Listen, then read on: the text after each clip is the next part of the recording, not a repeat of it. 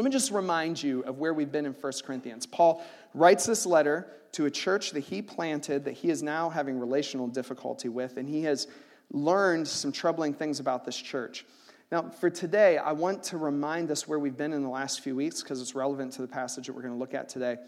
Paul begins by greeting them in chapter 1, and then he speaks to them about their identity. He says that they're holy, sanctified, set apart.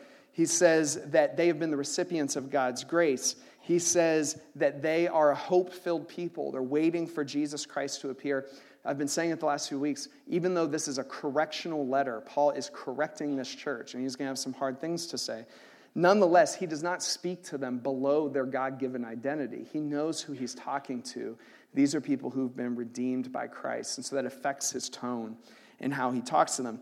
He's going to address many issues in 1st and 2nd Corinthians, but the first one that he dives into is divisions. Later on in chapter 1, divisions, quarrels that have broken out in the church. Why? Because in the city of Corinth, um, what was popular was for these notable teachers, these philosophers, to get a gathering in the city and for people to think that their philosopher, their teacher, was better than the next philosopher teacher and to form factions surrounding these teachers. Paul is mortified to find out that the church is perpetrating divisions amongst themselves because they're acting just like the, how the Corinthians act all the time. They're dividing according to leaders. Some are saying Paul's my leader, some are saying Peter's my leader, some are saying Apollos is my leader. And Paul says very strongly to them Did any of these people, Paul, Peter, Apollos, die for you? Were you baptized in their name? He centers them on Jesus because it's only Jesus' name, right, that really matters in the story. Last week, we talked about then how he goes on to talk about to these people who value this kind of earthly wisdom, this philosophical wisdom. He talks to them about how the message of the cross is foolishness to people who don't understand it. Last week, we said that God's foolishness is the cross. God's foolishness is the family that he's chosen because of the cross, that he would choose us. It's crazy. And then that he would use our ministries, that he would use our words and our service and what we do in the kingdom of God, that he would use that at all. All of this is foolishness. It doesn't make any sense. But God delights in using what seems weak or dishonorable for his glory. And we were talking over the last two weeks how there's a danger in packaging the cross into something slick and shiny, thinking that will attract people when in reality we're stripping it of its power. It is its ugliness, its scandal. It is that love was laid bare there. That's why it's so beautiful. So we're not ashamed of the cross. Amen? So Paul's been talking about foolishness, but now he's going to say that God's foolishness is actually his wisdom, right? It's only foolishness to people who don't understand how God thinks.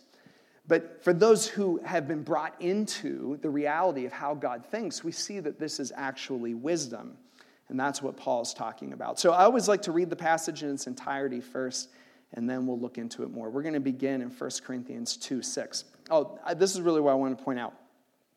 Don't forget that even though now we're in this long section about the cross and God's wisdom, Paul is still addressing what? Divisions in the church. As a matter of fact, next week we're going to get back to that specifically, but Paul has not drifted from that original thing. All of this is how he is addressing divisions in the church. And that's what I want you to see. Um, I want you to notice how Paul talks to these people about their sin.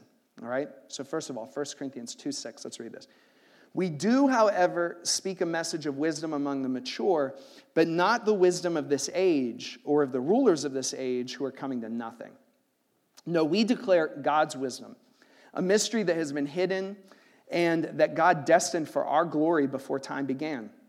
None of the rulers of this age understood it, for if they had, they would not have crucified the Lord of glory. However, as it is written, what no eye has seen, what no ear has heard, and what no human mind has conceived, the things God has prepared for those who love him. These are the things God has revealed to us by his Spirit. The Spirit searches all things, even the deep things of God, for who knows a person's thoughts except their own spirit within them? In the same way, no one knows the thoughts of God except the Spirit of God. What we have received is not the Spirit of the world, but the Spirit who is from God, so that we may understand what God has freely given us. This is what we speak, not in words taught by human wisdom, but in words taught by the Spirit, explaining spiritual realities with Spirit taught words. The person without the Spirit does not accept the things that come from the Spirit of God, but considers them foolishness, and cannot understand them because they are discerned only through the Spirit. The person with the Spirit makes judgments about all things, but such a person is not subject to merely human judgments. For who has known the mind of the Lord so as to instruct him?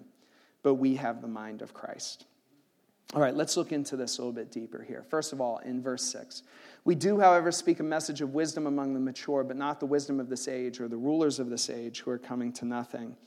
Um, Paul is saying here that what he has called foolishness in the verses before is actually God's wisdom. It just looks like foolishness to people who don't understand it. And particularly, particularly, he mentions the wisdom of this age and the rulers of this age who are coming to nothing. If you spend time with us in our preaching, you know that a concept, a biblical concept that we often talk about here at the Gospel Tab is that of empire.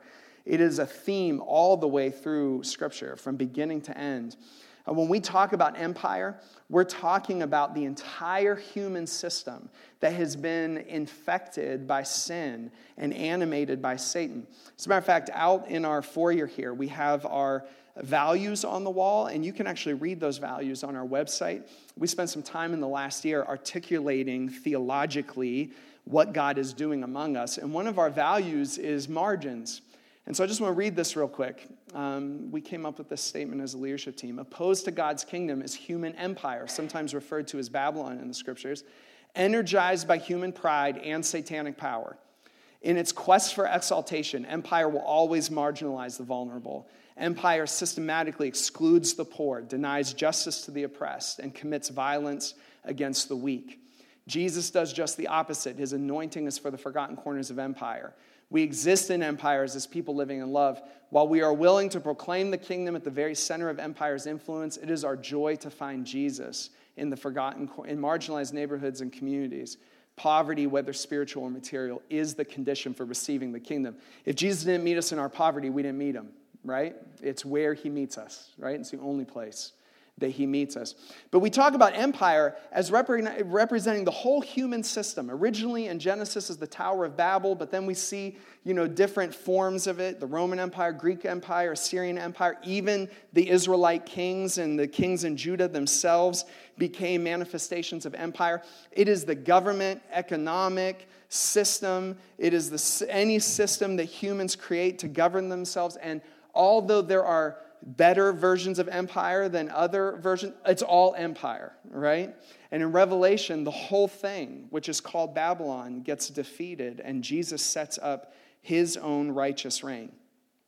Paul here, when he says that they are not preaching a wisdom of this age or of the rulers of this world, he's saying, what we are presenting to you is not the wisdom of empire. It's not the prevailing wisdom of the rulers of this age. Paul knows what's going to happen to empire. It's going to be torn down eventually. He says it's coming to nothing. He goes on in verse 7 to say, No, we declare God's wisdom, a mystery that has been hidden, um, and that God destined for our glory before time began. What is that mystery? We're going to get to that in just a second. But he's saying the wisdom that we've been preaching is not the prevailing wisdom of the world. It's not the prevailing wisdom of political leaders. It's not the prevailing wisdom of people who look smart or influential according to worldly standards. And he says that's why you're having trouble recognizing it because it sounds so different. It sounds like foolishness because it sounds so different than what is normally called wise. He goes on to verse 8 None of the rulers of this age understood it, for if they had, they would not have crucified the Lord of glory.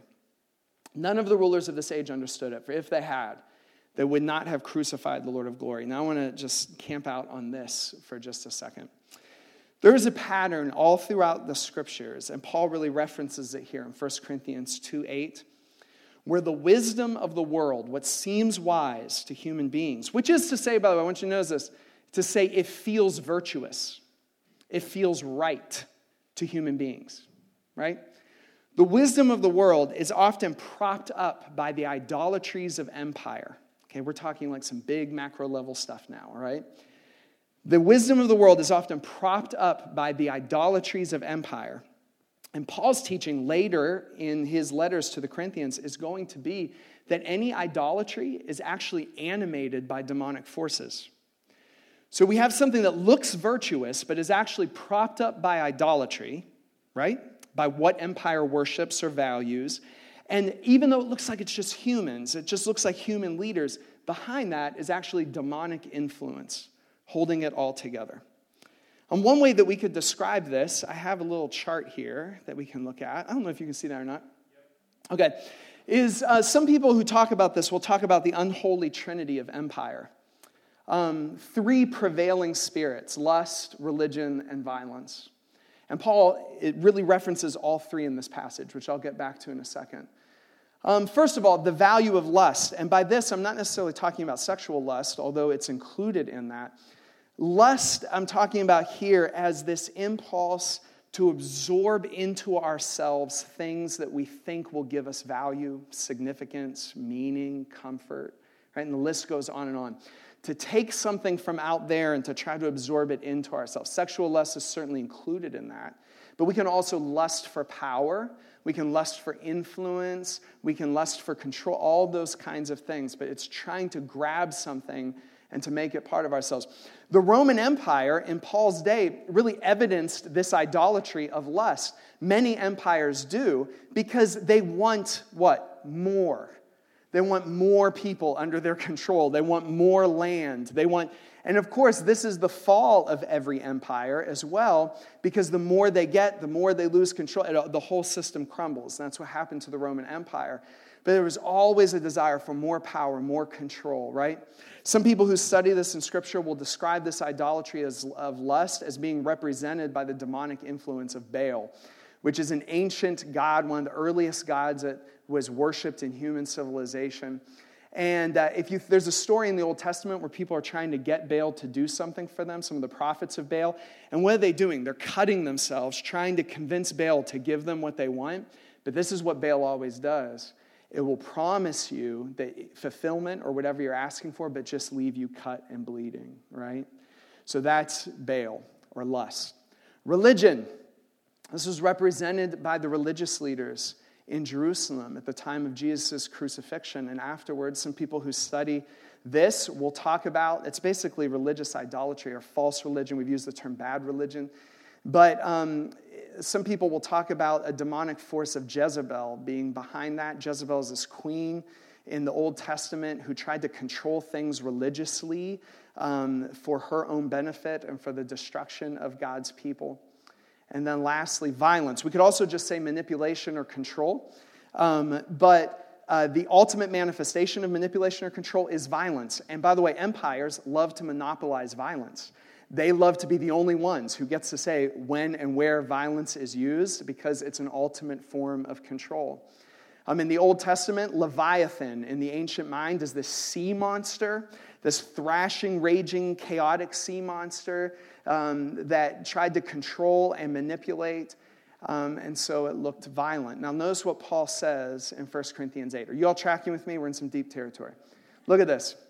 None of the rulers of this age understood this wisdom. Well, who were the rulers at the times of Jesus' crucifixion? There were both Roman rulers who participated in the crucifixion, and there were religious rulers who participated in the crucifixion.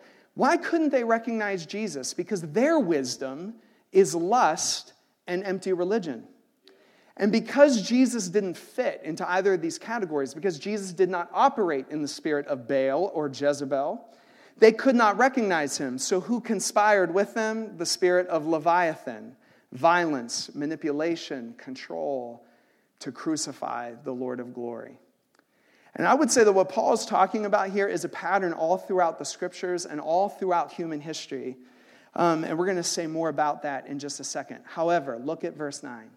However, as it is written, what no eye has seen, he's quoting out of Isaiah, what no ear has heard, and what no human mind has conceived. The things God has prepared for those who love Him, these are the things God has revealed to us by His Spirit. In an empire that is animated by lust and by uh, violence and by religion, empty religion, Jesus appears. What is the mystery, the wisdom of God that was hidden before the ages that God is now revealing? What is it? It's Jesus Himself. As it turns out, wisdom is a person, and he will not play by the rules of empire's wisdom. He will not play by the rules. How did this get demonstrated? Well, in a surprise plot twist. It was actually the confluence of you know religion and um, control and lust when they came together to kill the lord of glory it was actually the cross that turned the whole thing on its head and here's why because there's a totally different kind of wisdom how does the cross turn lust or Baal on its head? Well, it's because at the cross, every need is fulfilled in God. We are eternally secure, eternally accepted. We are eternally safe. And so this means that this lust to always try to absorb things into ourselves loses its power because now the cross satisfies us. Religion or Jezebel, you know something about religious spirits, how you can tell them, and there's a lot of churches that operate in religious spirits. You know how you can tell them? Because you can never do enough. You can never do enough. You can never serve enough, give enough time, give enough. That is the language of Jezebel. Is you can never do enough. How does the cross cut out that spirit from our experience? Because at the cross, we receive grace and mercy. It is finished, it's enough. God has satisfied his own righteous requirements at the cross, and we receive the blessings of God. This is not transactional. We're just receiving from his grace and from his mercy. And then look at how the cross turns violence or Leviathan on its head. Because at the cross, Jesus does not conquer through violence or through a show of strength or manipulation or control. It is utterly the opposite. God becomes vulnerable. God becomes weak. God gives up control. He d- displays weakness, and it's at that place that he overcomes every demonic power. So the cross turns the whole thing on its head. It's a completely different kind of wisdom. Are you all tracking with me? Hey, I'm going to bring this home here in just a second. Okay, so let's look down at verse 13. So this is what Paul says now. This is what we speak. This wisdom, this otherworldly wisdom that looks nothing like empire. This is what we speak, not in words taught by human wisdom, but in words taught by the Spirit. Paul's argument is that the reason we're able to even recognize real wisdom that looks like foolishness is because the Holy Spirit, God's own Spirit, has been poured into our hearts, lives inside of us. So now we see things that we were not able to see before. And then amazingly, he ends this passage in verse 16 by saying, But we have the mind of Christ. What a promise that because of the Holy Spirit being poured into us, and because the cross made that possible, that we actually have access to the mind of God for all of eternity. And I really believe, friends, that we will spend all of eternity learning more about God. Amen. All of eternity learning how He works. All of eternity learning more and more about His goodness and grace and how His love works in the world. We have access to the very mind of God because of what God Himself has done in pouring out His Spirit. All right, here's what I'm going to bring it home in these last few minutes. Remember what I told you Paul's talking about in this passage? He's talking about what? Their sin. He's saying you can't be divided. You've got to let your ego go. You can't be comparing yourself to other leaders. But I love how Paul does it. Because what he doesn't do is just approach them and say, bad boy, right? You need to be better. He's not just giving them a slap on the hand. What is he doing? Paul, he's going to do this over and over again in this book. You're going to see this pattern. First of all, he convinces them that their sin is worse than what they realize. Now, that feels counterintuitive, right? Because oftentimes we want to make sin seem better so we can come out from underneath what's hard about it. Paul actually does the opposite. He's telling them it's not just that you have ego problems, it's that you are wrapped up in this cosmic world system filled with all of these rulers who don't get it and demonic powers that are empowering it all. He's like, this is a problem, right? This is a big deal. It's worse than what you know. It's not just that you said something to your neighbor you shouldn't have said, it's that you're participating in this giant system. For Paul, in all of his letters, sin is not just bad behavior. You have to understand this. See, we make sin just about bad behavior, and then people don't get free. See, sin is not just bad behavior. Paul consistently describes it as a power that enslaves us and that is embedded in the whole system. We need freed from that power. If sin were just bad behavior, then maybe we could get over it ourselves. But as it turns out, we're slaves. So we need a liberator. We need to be freed, right? It's part of this giant big system. But then this is the good news. Paul is saying the cross is more powerful than what they know. The foolishness of God is actually his wisdom. The weakness of God is stronger than the strength of men. That's a way for Paul to say the weakness, the picture of weakness of Jesus at the cross is stronger than all of the plans, purposes, wisdoms, teachings of empire, right? That display of weakness is stronger than it all because that's where love came through and won the day, right? And he's saying, because of this, he's not just talking to them individually about their sin. He's saying, because of this, your identity as a family, as a family on mission, your identity has now been changed. So you see how different this is? This isn't Paul saying, you've been bad, don't talk about each other. He's saying, You've been bad, and it's worse than what you even realize. We got to talk about it because it's demonically empowered. It's all, you're enslaved to But the cross can free you. And it's time for you to live up to your identity. It's time for you to live in a new kind of wisdom. It's time for you to live in a different kind of way because you've been called into a different society, a family on mission. You all following me on this? Okay. I think so. I didn't hear anything. You following me on this? Okay. All right. Okay, so so that's how he's talking to them about their sin. And I would argue that this is how the scriptures talk to us about our sin all throughout. Okay, let's think about that unholy trinity. Hey, Isaac, if you could throw that back on. Let's think about that unholy trinity for a second and how this works. Let's take the issue of sexual lust, for instance. Um, we all know the idolatry of lust. There's probably none of us in this room that haven't participated in that idolatry right, at some point, even in its sexual manifestation, right? So that's an issue. It enslaves us. The lust, the desire to draw in something for comfort or affirmation or whatever. And think about how religion plays into this by making us ashamed to talk about it, by making us feel like we'll never be free. So many churches who don't know how to preach to the issue of sexual lust because they don't know how to preach the gospel, they know how to preach the law. But all that teaches is people to hide in their sin. It's a spirit of Jezebel. Where there's a church where people are hiding in sin, it's a spirit of Jezebel, right? And then look how in empire it's bigger than us. This doesn't just affect us or our families. It actually, in the system of empire, perpetrates what in its worst manifestation? Violence against children and women in particular, because those are real people on those screens, real people on our phones. Listen, that ought to make us feel like, oh, what I'm doing is a lot worse than what I realized, right?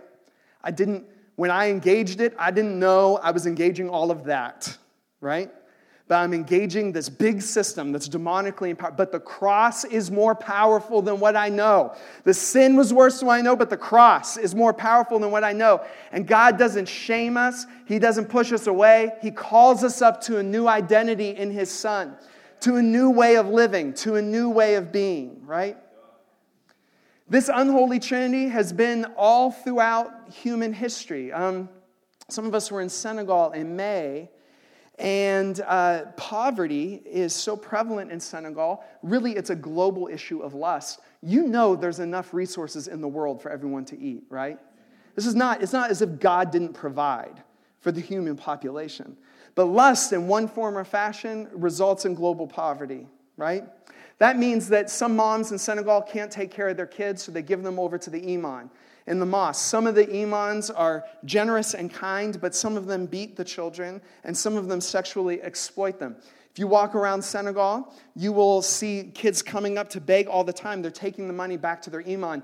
It is the spirit of religion, right? And what does it result in? Violence particularly against the most weak.